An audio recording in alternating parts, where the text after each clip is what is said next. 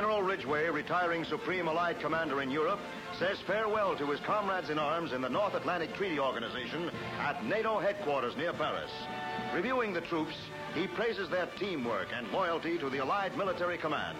With a final salute, he prepares to take up his new post as U.S. Army Chief of Staff, a job which he says is the greatest honor an American soldier could have.